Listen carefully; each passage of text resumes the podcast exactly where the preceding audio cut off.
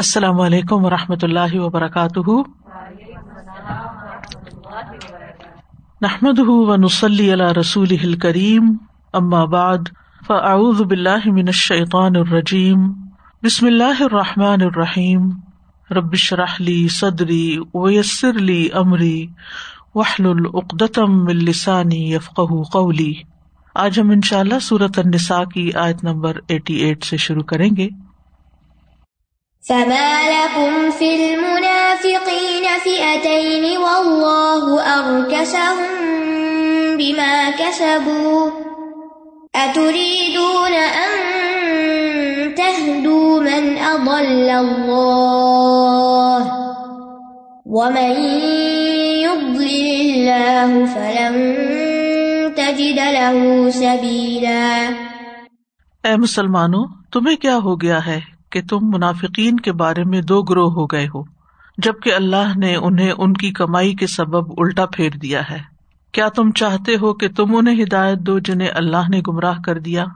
اور جسے اللہ گمراہ کر دے تو تم ہرگز اس کے لیے کوئی راستہ نہ پاؤ گے. ان منافقین سے مراد وہ منافق ہیں جو احد کی جنگ میں مدینہ سے کچھ دور جا کر واپس آ گئے تھے، یہ کہہ کر کہ ہماری بات نہیں مانی گئی.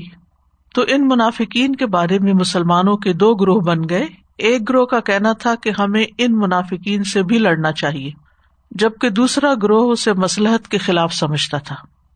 تو اللہ تعالیٰ فرماتے ہیں کہ ان منافقوں نے میدان جہاد سے واپس جا کر یا راستے سے ہی پلٹ کر تمہیں اپنی منافقت کا ثبوت مہیا کر دیا ہے، اور جس کفر اور دلالت سے یہ نکلے تھے اسی میں لوٹ گئے ہیں.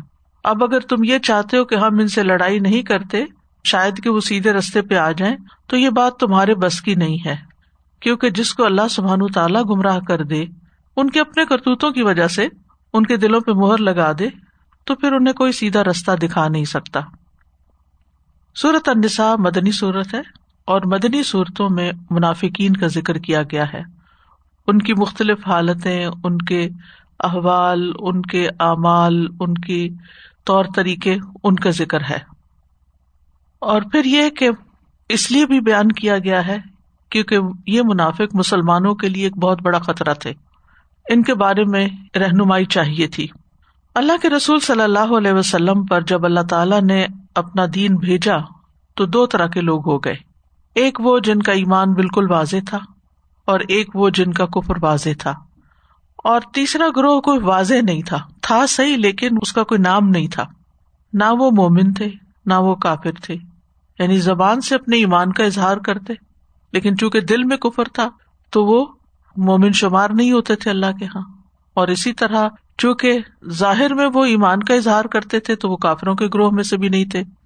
تو نبی صلی اللہ علیہ وسلم نے جب مدینہ کی طرف ہجرت کی تو وہاں عربوں کے ساتھ یہود بھی رہتے تھے، تو عرب لوگوں کے اندر یہود کی عادات اور اخلاق بھی آ گئے. انہی عادات میں سے ایک عادت منافقت کی بھی تھی.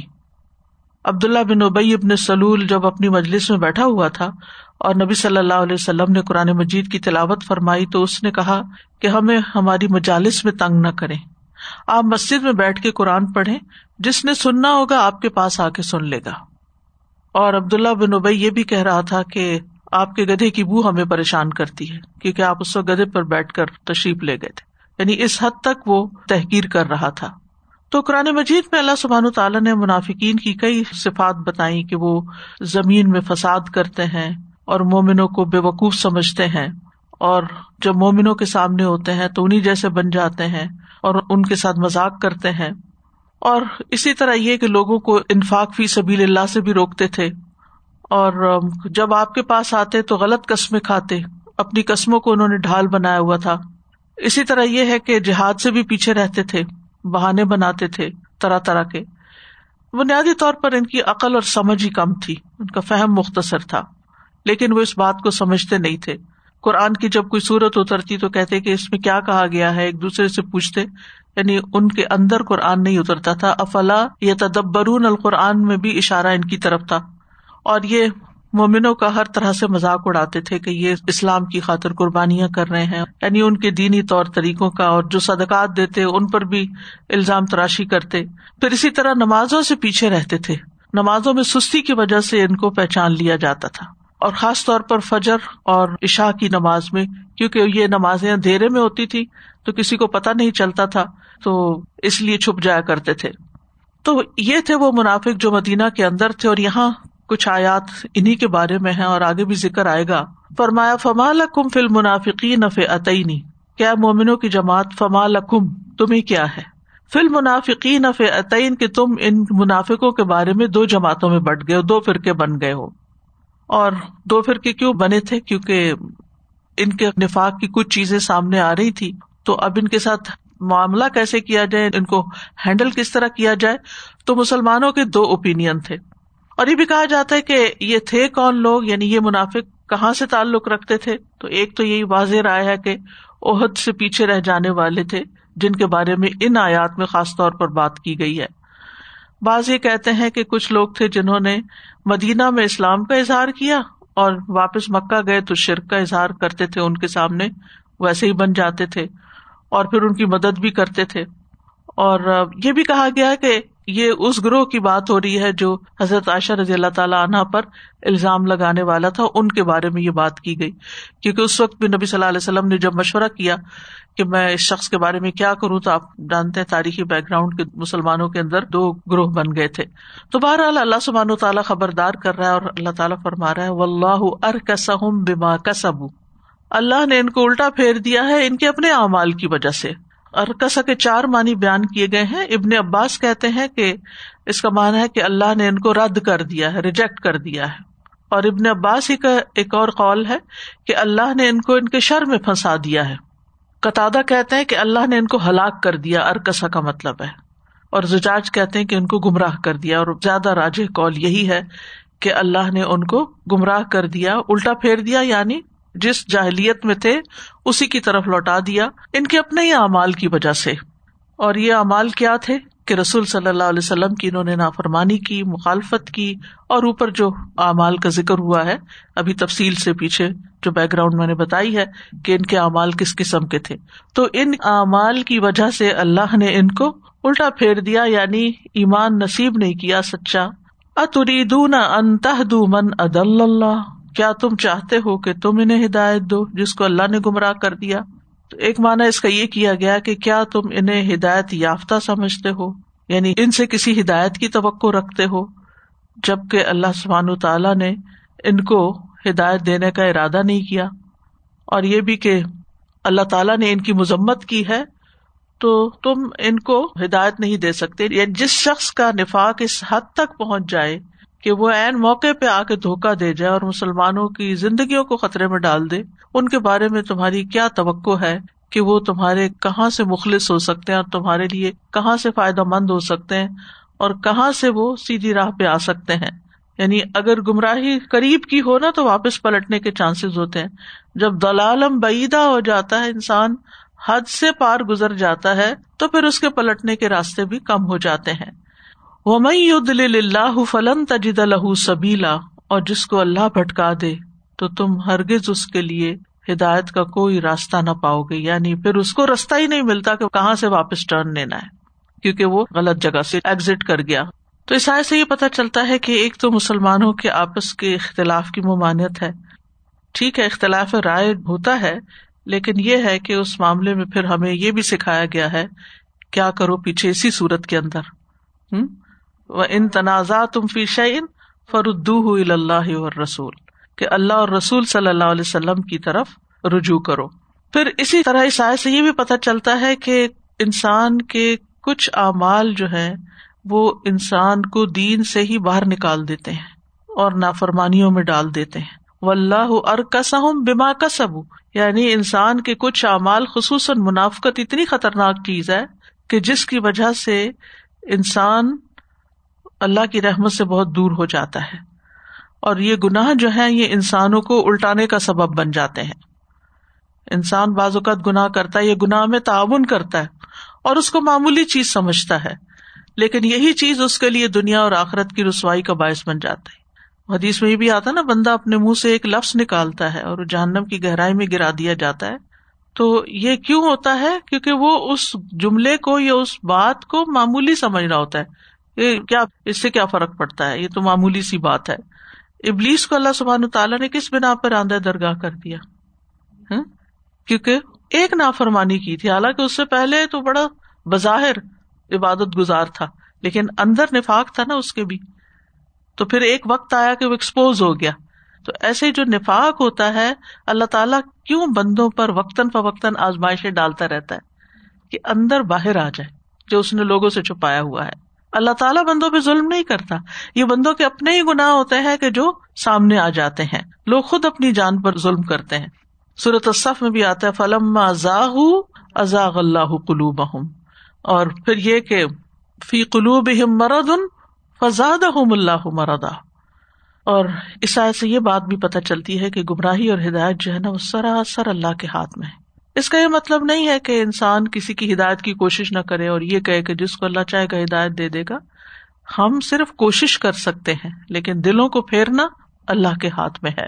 انسان کو ہدایت مانگنی چاہیے اپنے لیے بھی گڑ گڑا کے رو کے، اور دوسروں کے لیے بھی، اپنی اولاد کے لیے، مسلمانوں کے لیے، رشتے داروں کے لیے، سب کے لیے.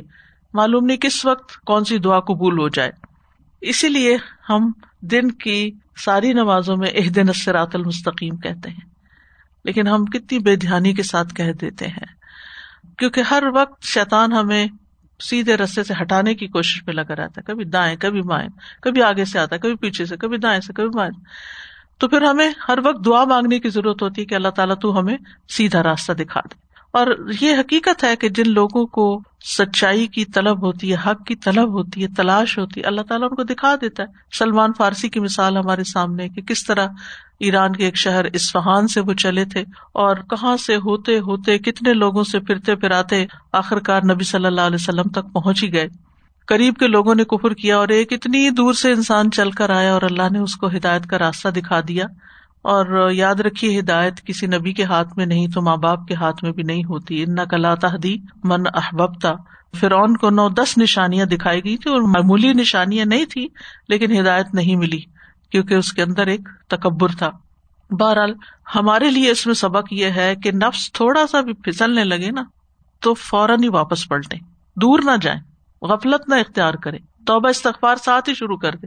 بعض اوقات ایسا ہوتا ہے نا، آپ ایک چیز سرچ کر رہے تھے وہاں سے کچھ اور نظر آ جاتی ہے، آپ کہتے ہیں پہلے میں دیکھوں تو صحیح، اس میں بھی سبق ہے، ذرا میں تھوڑا سا اور دیکھ لیتی. او کیا اس میں میوزک بج رہا ہوتا ہے اور کیا فضول باتیں بعض اوقات ہو رہی ہوتی ہیں اور کتنا سا وقت ضائع ہو جاتا ہے اس میں. تو اس کے بعد انسان کو ندامت بھی ہوتی ہے کہ میں نے کیا کیا، اس کی کیا ضرورت تھی، یہ تو میرا وقت ضائع کیا اس چیز نے. تو اگر انسان وہی توبہ کر کے آئندہ سے پکا رہے کہ نہیں آئندہ میں نے اس جگہ تو دھیان سے ہی قدم رکھنا ہے تو وہ تو ٹھیک ہے، لیکن اگر انسان مسلسل اسی قسم کی حرکتیں کرتا رہے تو ہر غلط سٹیپ انسان کو دور سے دور دور سے دور لیتا چلا جاتا ہے. وَدُّوا لَوْ تَكْفُرُونَ كَمَا كَفَرُوا فَتَكُونُونَ سَوَاءً فَلَا تَتَّخِذُوا مِنْهُمْ أَوْلِيَاءَ حَتَّى يُهَاجِرُوا فِي سَبِيلِ اللَّهِ فَإِن تَوَلَّوْا فَخُذُوهُمْ وَاقْتُلُوهُمْ حَيْثُ وَجَدتُّمُوهُمْ وَلَا تَتَّخِذُوا مِنْهُمْ وَلِيًّا وَلَا نَصِيرًا. وہ دل سے چاہتے ہیں کہ کاش تم بھی کفر کرو جیسا انہوں نے کفر کیا، پھر تم سب برابر ہو جاؤ، لہٰذا تم ان میں سے کسی کو دوست نہ بناؤ یہاں تک کہ وہ اللہ کے راستے میں ہجرت کر جائیں، پھر اگر وہ منہ موڑ جائیں تو جہاں کہیں بھی تم انہیں پاؤ انہیں پکڑو اور انہیں قتل کرو، اور تم ان میں سے کسی کو دوست اور مددگار نہ بناؤ. یہاں منافقین کی سچائی کے ثبوت کے لیے ہجرت کو معیار بنایا گیا ہے، قربانی. منافقین میں سے کچھ ایسے لوگ بھی تھے جو مدینہ کے ارد گرد پھیلے ہوئے قبائل سے تعلق رکھتے تھے، یعنی کچھ تو مدینہ کے اندر تھے اور کچھ اعراب میں سے تھے. قرآن میں آپ نے اس کا ذکر پڑھا ہے. یہ لوگ مسلمانوں سے محبت اور خیرخواہی کا اظہار ضرور کرتے تھے لیکن عملی طور پر اپنے ہی ہم وطنوں کا ساتھ دیتے تھے، یعنی زبانی کلامی تو مسلمانوں سے ہمدردیاں، لیکن جب مدد کا وقت آتا تو مسلمانوں کی نہیں کرتے تھے، اپنے لوگوں کی کرتے تھے یا مجبور تھے ان کا ساتھ دینے پہ. تو اس لیے ان کے لیے معیار مقرر کیا گیا کہ اگر وہ ہجرت کر کے تمہارے پاس مدینہ میں آ جائیں تو ایسی صورت میں اگر تمہیں ان کے ایمان کا یقین ہو جائے تو پھر انہیں سچا سمجھو اور ہمدرد بھی، لیکن اگر وہ ہجرت کرنے سے انکار کریں اور اگرچہ وہ اسلام کا اظہار کریں تو پھر ان سے کافروں جیسا ہی سلوک کرو، کیونکہ ان کا کفر کھل کے سامنے آ گیا ہے. اور پھر جب یہ مقابلے پر آئیں تو ان کے اسلام کی پرواہ نہیں کرو کہ بظاہر جو اسلام کا اظہار کریں. اگر یہ اپنی قوم کے ساتھ مل کے تمہارے خلاف جنگ کرنے کے لیے آ جاتے ہیں تو پھر جہاں ملے تم بھی ان کا مقابلہ کرو. وَدُّوا لَوْ تَكْفُرُونَ كَمَا كَفَرُوا فَتَكُونُونَ سَوَاءً، وہ چاہتے ہیں کاش تم بھی کفر کرو، تم ان کے ساتھ گمراہی، کفر، منافقت میں برابر ہو جاؤ. فَتَكُونُونَ سَوَاءً، ود کہتے ہیں شدید محبت کو، یعنی ان کے دل کی شدید خواہش ہے کہ تم اچھے مسلمان نہ بنو، تم انہی جیسے رہو. اور یہ نفاق کے بعد سب سے بڑی ان کی خواہش ہے کہ اللہ کا دین چھوڑ کر ہمارے راستے پہ آ جاؤ تاکہ ہم سب ایک جیسے لگیں. قرآن مجید میں آتا نا، ولن ترضى عنك اليهود ولا النصارى حتى تتبع ملتهم. تو منافقین بھی یہی چاہتے ہیں. منافقین کو چھوڑیے، کوئی بھی جو شخص فاسق بھی، ایون یعنی جو مسلمان نان پریکٹسنگ ہوتے ہیں، وہ آپ سے کیا چاہتے ہیں، آپ سے کیا مطالبہ کرتے ہیں؟ آپ ویسے ہی ہو جائیں. یہ نہیں چاہیں گے کہ وہ آپ جیسے ہو جائیں، وہ چاہیں گے آپ ان جیسے ہو جائیں. چاہے نمازوں کا معاملہ ہو، چاہے حجاب کا معاملہ ہو، چاہے حلال رزق کا معاملہ ہو، چاہے دین پڑھنے پڑھانے کا معاملہ ہو، کچھ بھی ہو، وہ کہیں گے چھوڑو اس سب کو، نارمل زندگی بسر کرو، جیسے اور لوگ جیتے ویسے جیو. یہ تم نے کیا ڈھنگ اختیار کر لیا؟ یہ مسلمان تو اجنبی ہوتا ہے. ظاہر ہے جب سارا معاشرہ ایک طرف جا رہا اور آپ اللہ کے حکم پر عمل کرنے کی کوشش کر رہے ہیں، پورا شادی حال ہنسی مذاق اور کہکوں میں لگا ہوا ہے اور آپ اٹھ کے نماز پڑھ رہے ہیں، تو ظاہر ہے کہ آپ عجیب اجنبی ہی لگیں گے نا وہاں. تو کوئی آپ پہ شاید ہنسے اور کوئی آپ کا مذاق اڑائے. اور کہ شادی کے دن بھی نماز پڑھنی کیا ضروری؟ بہت سے لوگوں کو یہ کہتے ہوئے سنا کیا کہ اب یہ تمہارا میک اپ اتر جائے گا، اتنے پیسے دے کے یہ تمہارا سب کچھ کروایا ہے، کپڑے خراب ہو جائیں گے. اور کپڑے تو خیر ایسے ہوتے ہی نہیں کہ جن میں نماز پڑھی جا سکے، کیونکہ یہ سوچ کے تھوڑے بنائے جاتے ہیں کہ اس میں نماز پڑھنی ہے، وہ تو ایک دکھاوے کے لیے ہوتا ہے سب کچھ. تو بہرحال یہ کیا چاہتے ہیں کہ تم بھی انہی جیسے ہو جاؤ. خاص طور پر آپ دیکھیں کہ جیسے اگر کسی نان پریکٹسنگ فیملی کے اندر اگر کوئی ایسی بہو آ جاتی ہے، ڈاٹر ان لا آتی ہے جو پریکٹسنگ ہے، تو سارا خاندان پیچھے لگ کے کیا چاہے گا؟ وہ پردہ اتار دے، وہ انہی جیسے کام کرے، انہی کے اندر رنگ جائے. اور یہ جو ڈیمانڈ ہوتی ہے نا کہ بس ہمارے جیسے بن جاؤ گے تو ہمارے ہو، ورنہ نہیں. تو پھر مسلمانوں کے پاس بھی یہ حق ہے کہ تم اگر ہمارے جیسے بنتے ہو تو ہم تمہیں اپنا سمجھیں گے، ورنہ ہم تمہیں اپنا نہیں سمجھیں گے. فرمایا فلا تتخذوا منهم اولیاء حتى يهاجروا في سبيل الله، تو تم ان میں سے اپنے اولیاء نہ بناؤ، ان کو اپنا مددگار نہ بناؤ، ان سے دوستی اور محبت نہ رکھو یہاں تک کہ وہ فی سبیل اللہ ہجرت کرتے. تو ایک تو اپنے اپنے علاقوں سے مدینہ کی طرف ہجرت ہے، اور اسی طرح ایک ہجرت یہ ہے کہ نبی صلی اللہ علیہ وسلم کے ساتھ مل کر مدینہ سے باہر نکل کر جنگ کے لیے جائیں، کیونکہ یہ نہیں جاتے تھے. ہجرت کا مطلب ہے اپنا وطن چھوڑنا. تو نبی صلی اللہ علیہ وسلم جب جنگ کے لیے نکلتے تھے تو مدینہ چھوڑ دیتے تھے، سوائے وہ غزوہ احزاب کے جب مدینہ پر ہی سارے لوگ آ گئے، ورنہ جو جنگیں ہیں وہ مدینہ سے باہر نکل کر ہوئی. تو یہ منافق ساتھ نہیں جاتے تھے، تبوک میں ساتھ نہیں گئے، جو گئے انہوں نے فساد کیے. تو اس معنی میں بھی لیا گیا کہ یہ ہجرت کریں کہاں سے؟ ایک ہے مدینہ کی طرف اور دوسرے ہے مدینہ سے باہر نکلیں، ٹھیک ہے. اور تیسرا معنی یہ بھی کیا گیا ہے کہ نفاق چھوڑ دیں، منافقت چھوڑ دیں، یہ بھی ہجرت ہے. اور پھر ایک معنی یہ بھی کہ نافرمانیاں اور گناہ چھوڑ دیں. ہجرت کے اگر آپ معنی دیکھیں نا، احادیث دیکھیں، تو اس میں گناہوں کو چھوڑنا بھی ہجرت ہے. فَإِن تَوَلَّوْا فَخُذُوهُمْ وَاقْتُلُوهُمْ حَيْثُ وَجَدْتُمُوهُم، پھر اگر یہ منہ موڑ جائیں یعنی ہجرت ترک کر جائیں اور اپنی ہی قوم کے ساتھ رہیں اور پھر نفاق اور شرک کی طرف پلٹیں، کفر کا اظہار کریں، تو پھر ٹھیک ہے، پھر ان کے اسلام کا کوئی اعتبار نہیں. یہ اپنی قوم کے ساتھ جب حملہ کریں تم پر تو تم ان کو پھر مسلمان نہیں سمجھو گے، تم بھی پکڑو گے ان کو اور ان کو مارو گے جہاں بھی تم انہیں پاؤ گے. جہاں سے مطلب یہ نہیں کہ یہ راستے میں جا رہے ہو تو پکڑ کے مارنا، ایسا تو مدینہ میں کبھی بھی نہیں ہو. حضرت عمر نے کئی دفعہ کہا کہ میں اس منافق کی گردن اڑا دوں تو آپ نے اجازت نہیں دی، لیکن مطلب یہ کہ یہ وہ لوگ ہیں کہ جو اپنے اپنے قبیلوں اور قوموں کے ساتھ تھے اور ویسے اسلام کا اظہار آ کے کر دیتے تھے، لیکن حقیقت میں وہ مسلمان نہیں ہوتے تھے. اور اگر مسلمانوں کے خلاف کوئی جنگ ہوتی تو قوم کا ساتھ دیتے تھے. تو کہا گیا کہ اگر وہ قوم کا ساتھ دے رہے ہیں تو پھر یہ نہ کہ وہ یہ تو مسلمان ہے اس کو ایک طرف کر دیتے، نہیں، پھر وہ انہیں میں شمار ہوں گے. وَلَا تَتَّخِذُوا مِنْهُمْ وَلِيًّا وَلَا نَصِيرًا، اور ان کو دوست اور مددگار نہ بناؤ، یعنی منافقین سے نہ دوستی رکھو اور نہ ہی دشمنوں کے خلاف ان سے مدد مانگو. ولی اور نصیر میں فرق یہ ہے کہ نصیر وہ ہوتا ہے جو دوسرے کا دفاع کرتا ہے, اور جب اس پر زیادتی کی جائے تو اس کو ہٹاتا ہے, اس کی مدد کرتا ہے, مددگار. ٹھیک ہے. اور ولی وہ ہوتا ہے جو آپ کے معاملات کی ذمہ داری لے لیتا ہے تاکہ آپ اپنے مقاصد میں کامیاب ہو سکیں اور آپ سے خوف خطرہ دور ہو. تو دونوں ملتے جلتے بھی ہیں, لیکن یہ ہے کہ تھوڑا سا فرق بھی ہے. تو اس آیت سے یہ پتہ چلتا ہے کہ انسان کے ایمان کو پرکھنے کے لیے امتحان آتے ہیں, کچھ شرائط ہوتی ہیں جن کو پورا کرنا ضروری ہوتا ہے. اور پھر یہ ہے کہ منافقین کیا چاہتے ہیں کہ سارے لوگ انہی جیسے بن جائیں. انسان کی یہ فطرت ہے نا, اپنے جیسے لوگوں کو دیکھ کے تسلی ہوتی ہے. یعنی آپ اگر دین پر ہیں تو آپ کا کیا دل چاہتا ہے, سارے لوگ اللہ والے بن جائیں, سارے لوگوں کے دل میں ایمان پیدا ہو جائے, اللہ کی محبت پیدا ہو جائے, اللہ کی اطاعت کریں, کوئی اللہ کی نافرمانی نہ کرے. تو اسی طرح ان کا کیا دل چاہتا ہے, وہ اپنی طرف کھینچتے کہ سارے لوگ ہمارے جیسے بن جائیں.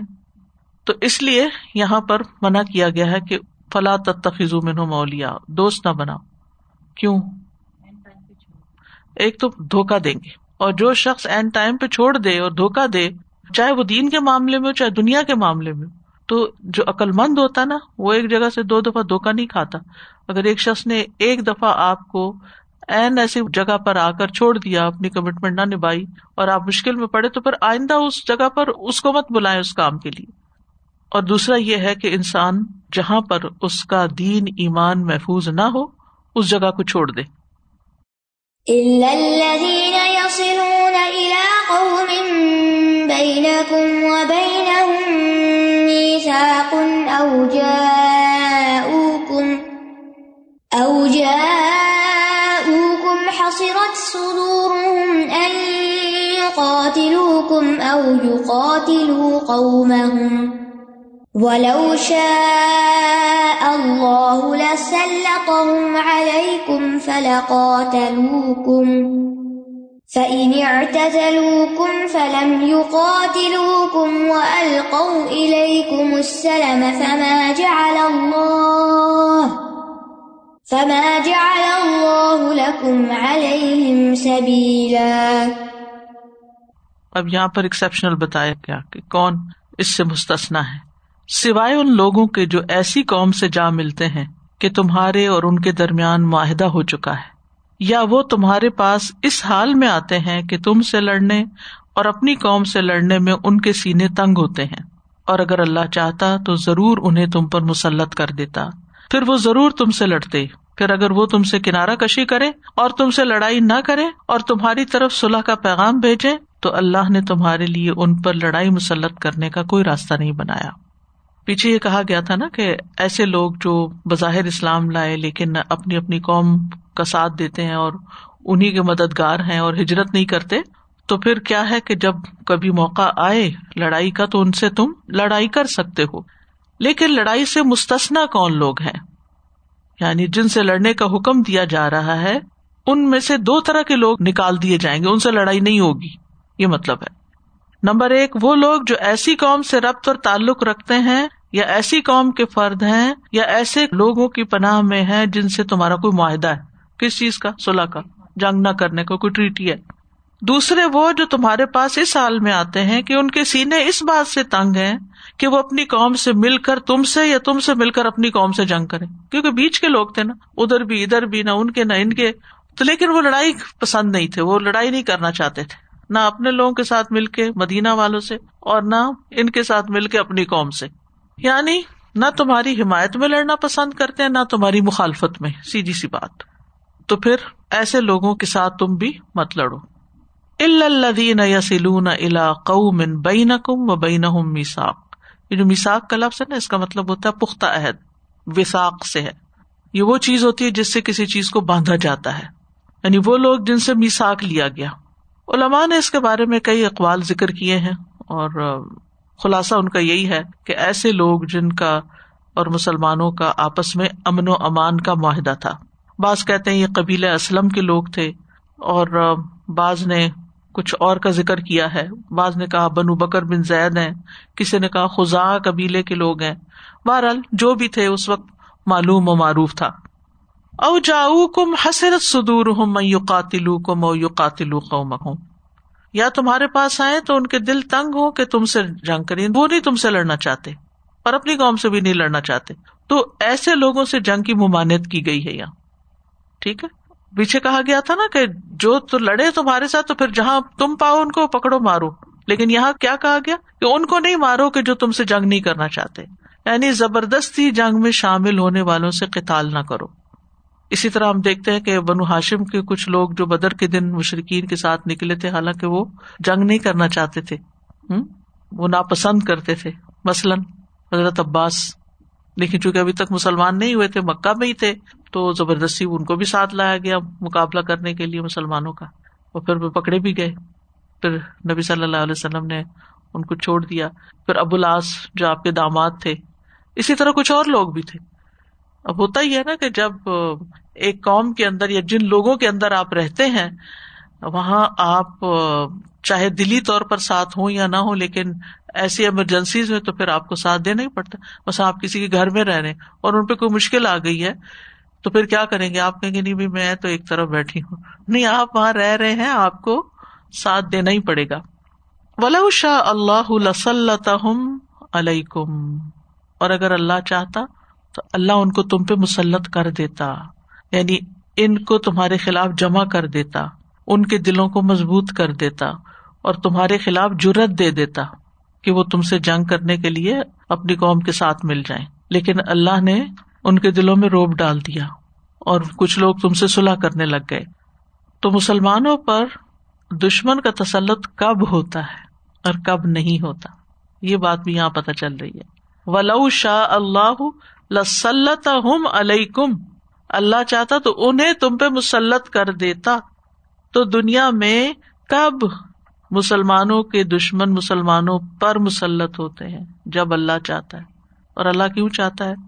جب مسلمانوں کے اندر ایمان نہیں رہتا اور پھر گناہوں کی کثرت ہو جاتی ہے، اللہ کی نافرمانیاں بہت ہونے لگتی ہیں، تو پھر اللہ سبحانہ و تعالیٰ مسلمانوں کو امتحان میں ڈالتا ہے کہ ہوش میں آئیں، سمجھیں.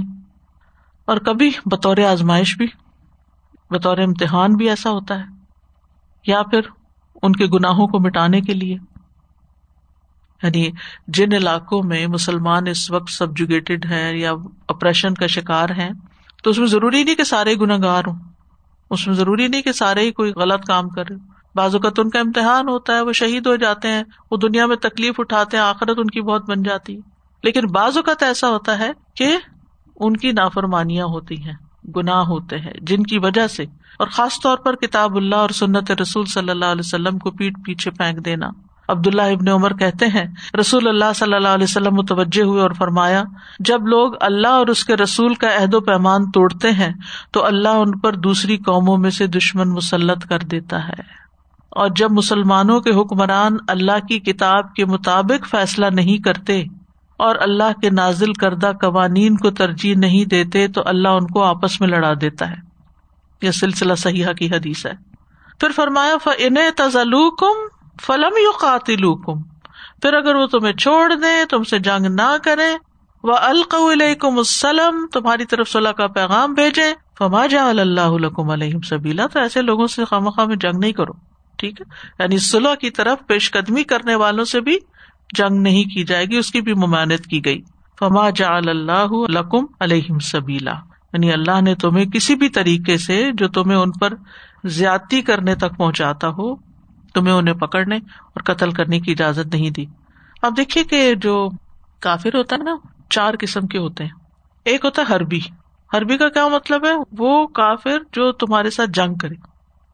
دوسرا ہوتا ہے معاہد، جس کا تم سے معاہدہ ہو کہ جنگ نہیں کریں گے.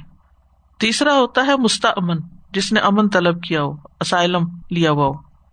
اور چوتھا ہوتا ہے ذمی، جو مسلمانوں کے ملک میں ان کی پناہ میں رہتے ہیں، ان کے ذمے میں رہتے ہیں. ٹھیک ہے، تو کسی ذمی کو مارنے کا بھی کتنا بڑا گناہ ہے نا. اور اسی طرح مستأمن کو نہیں مار سکتے جو امن طلب کرے، سورۃ توبہ میں آتا ہے. اسی طرح معاہد کو نہیں مار سکتے، تو کس کو مار سکتے؟ صرف جو جنگ کرے اس کے ساتھ جنگ کرو. یہاں سے وہ سارے جو ابہامات ہیں وہ دور ہو جاتے ہیں، کیونکہ عام طور پہ کچھ قرآن مجید کی آیتوں کو لے کے اس سے جنرلائز کر لیا گیا ہے کہ بس یہ دیکھو لکھا ہوا ہے، جہاں پاؤ پکڑو مارو، تو یہ سب کے لیے نہیں ہے حکم، یہ غلط انڈرسٹینڈنگ ہے. ٹھیک ہے، یعنی ساری چیزوں کو سامنے رکھ کے مجموعی طور پر یہ فیصلہ نہیں کیا جاتا، اسے ایک آیت کو پکڑ لیا جاتا ہے جو خاص کانٹیکسٹ میں نازل کی گئی، اس کے کانٹیکسٹ کو بلا کے پھر اس میں سے یہ صرف حکم نکال لیا جاتا ہے کہ مسلمان کے لیے جائز ہے کہ جہاں پاؤ پکڑو مارو، اور وہ پھر جس کو جی چاہتا ہے شوٹنگ کرنا شروع کر دیتے ہیں. تو یہ قطعاً درست نہیں ہے، اس کی کوئی اجازت نہیں ہے. اس حال سے یہ پتہ چلتا ہے کہ ہمارا دین ہمیں وعدہ پورا کرنے پر ابھارتا ہے، معاہد کے ساتھ جنگ نہیں کر سکتے، اور یہ بھی چاہتا ہے کہ عداوتیں کم ہوں، دشمنیاں کم ہوں. وَأَلْقَوْا إِلَيْكُمُ السَّلَمْ، ہمارا دین ہمیں سلامتی کی طرف بلاتا ہے، پیسفل ہے. اور یہ بھی کہ جب کوئی اسلام کا اظہار کر دے تو اس کا خون بہانا حرام ہو جاتا ہے اور وہ امن میں آ جاتا ہے. سَتَجِدُونَ آخَرِينَ يُرِيدُونَ أَن يَأْمَنُوكُمْ وَيَأْمَنُوا قَوْمَهُمْ كُلَّمَا رُدُّوا إِلَى الْفِتْنَةِ أُرْكِسُوا فِيهَا فَإِن لَّمْ يَعْتَزِلُوكُمْ وَيُلْقُوا إِلَيْكُمُ السَّلَمَ وَيَكُفُّوا أَيْدِيَهُمْ وَيَكُفُّوا أَيْدِيَهُمْ فَخُذُوهُمْ وَاقْتُلُوهُمْ حَيْثُ ثَقِفْتُمُوهُمْ وَأُولَٰئِكُمْ جَعَلْنَا لَكُمْ عَلَيْهِمْ سُلْطَانًا مُّبِينًا. ان قریب تم کچھ اور لوگوں کو بھی پاؤ گے جو چاہتے ہیں کہ تم سے امن میں رہیں اور اپنی قوم سے بھی امن میں رہیں، مگر جب کبھی وہ فتنے کی طرف لوٹائے جاتے ہیں تو وہ اس میں الٹے پھیر دیے جاتے ہیں.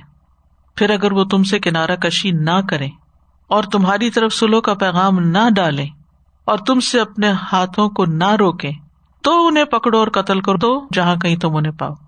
اور یہی وہ لوگ ہیں جن پر ہم نے تمہارے لیے واضح غلبہ رکھا. تو یہاں منافقین کے ایک اور گروہ کا ذکر کیا گیا ہے جو بہت مفاد پرست ہے. یہ وہ لوگ تھے جو مسلمانوں کے پاس آتے تو اسلام کا اظہار کرتے تاکہ مسلمانوں سے محفوظ رہیں، اپنی قوم میں جاتے تو بت پرستی کرتے، شرک کرتے تاکہ لوگ انہیں ہم مذہب سمجھیں، اور اس طرح دونوں طرف سے مفادات اٹھاتے. تو یہاں منافقین کا دوہرا کردار بتایا گیا ہے. سورۃ البقرہ میں بھی اس کا ذکر آتا ہے، وَإِذَا لَقُوا الَّذِينَ آمَنُوا قَالُوا آمَنَّا وَإِذَا خَلَوْا إِلَىٰ شَيَاطِينِهِمْ قَالُوا إِنَّا مَعَكُمْ إِنَّمَا نَحْنُ مُسْتَهْزِئُونَ. مجاہد بن جبر جو ہیں وہ مفسر ہیں، وہ کہتے ہیں یہ آیت مکہ کے کچھ لوگوں کے بارے میں نازل ہوئی کہ جب وہ نبی صلی اللہ علیہ وسلم کے پاس آتے تو ریاکاری کی وجہ سے آپ کو سلام کہتے اور دکھاتے کہ ہم بھی مسلمان ہو گئے، اور جب قریش کے پاس واپس جاتے تو اپنے بتوں کے سامنے اوندے منہ گر جاتے، یہ ظاہر کرنے کے لیے کہ اسٹل وی آر مشرک. اس طرز عمل سے وہ چاہتے کہ اپنے آپ کو دونوں کے ہاں محفوظ کر لیں، اس وجہ سے ان سے لڑنے کا حکم دیا گیا بشرطے کہ وہ کنارہ کشی اختیار نہ کریں اور صلح نہ کریں. ٹھیک ہے، یعنی اگر وہ نہیں رکتے تو پھر ان کے ساتھ مل کے، قریش کے ساتھ مل کے تمہارے خلاف جنگ کرنے کو آتے تو پھر تم بھی کر سکتے. کلما ردوا الی الفتنہ ارکسوا فیہا، فتنہ سے مراد یا شرک بھی ہو سکتا ہے. ارکسوا فیہا، اسی شرک میں لوٹا دیے جاتے ہیں، یعنی جب وہ مشرکین کے پاس جاتے ہیں تو ویسے ہی بن جاتے ہیں. یا فتنے سے مراد قتال بھی ہے، یعنی جب انہیں مسلمانوں کے ساتھ لڑنے کی طرف بلایا جاتا ہے تو وہ اس پہ آمادہ ہو جاتے ہیں، وہ تیار ہو جاتے ہیں، ارکسوا یا کود پڑتے ہیں جنگ میں. یا ان کو اسلام والوں کے خلاف کوئی کام کہا جاتا ہے تو وہ اس کے لیے تیار ہو جاتے ہیں. فَإِن لَّمْ يَعْتَزِلُوكُمْ وَيُلْقُوا إِلَيْكُمُ السَّلَمَ وَيَكُفُّوا أَيْدِيَهُمْ فَخُذُوهُمْ وَاقْتُلُوهُمْ حَيْثُ ثَقِفْتُمُوهُمْ. تو مراد اس سے کیا ہے؟ پھر اگر وہ تم سے کنارہ کشی نہ کریں اور تمہاری طرف صلح کا پیغام نہ ڈالیں اور تم سے اپنے ہاتھوں کو نہ روکیں تو انہیں پکڑو اور قتل کرو جہاں کہیں تم انہیں پاؤ. تو ایسی صورت میں ان کو پکڑو اور ان کو قتل کرو جہاں بھی تم انہیں پاؤ. تو ان منافقین سے امن کی تین صورتیں یہاں اصل میں بتائی گئی ہیں. ایک یہ کہ مسلمانوں سے صلح کر لیں، دوسرا یہ کہ کچھ کفار کے لشکر میں شامل نہ ہو، اور اگر مجبوراً ہونا پڑے تو پھر عملاً لڑائی میں شامل نہ ہو. مارے بندے آ گئے ہیں لیکن جنگ نہ کریں. جیسے حضرت عباس آئے تھے تو نبی صلی اللہ علیہ وسلم نے صحابہ کو منع کر دیا تھا کہ ان کو قتل نہیں کرنا. شاید آپ کو معلوم ہوگا اللہ کی طرف سے کہ کبھی مسلمان ہو جائیں گے یا اللہ عالم. تو بہرحال تین چیزیں اگر نہ ہوں منافقوں کے اندر تو پھر ان سے قتال کا حکم دیا جا رہا ہے. وَأُولَٰئِكُمْ جَعَلْنَا لَكُمْ عَلَيْهِمْ سُلْطَانًا مُبِينًا, یہی لوگ ہیں تمہارے لیے ہم نے ان کے خلاف کھلی دلیل مہیا کر دی ہے, یعنی واضح حجت عطا کر دی ہے, کیونکہ وہ تمہارے خلاف ظلم اور زیادتی کا ارتکاب کرتے ہیں, امن کا رویہ چھوڑ دیتے ہیں.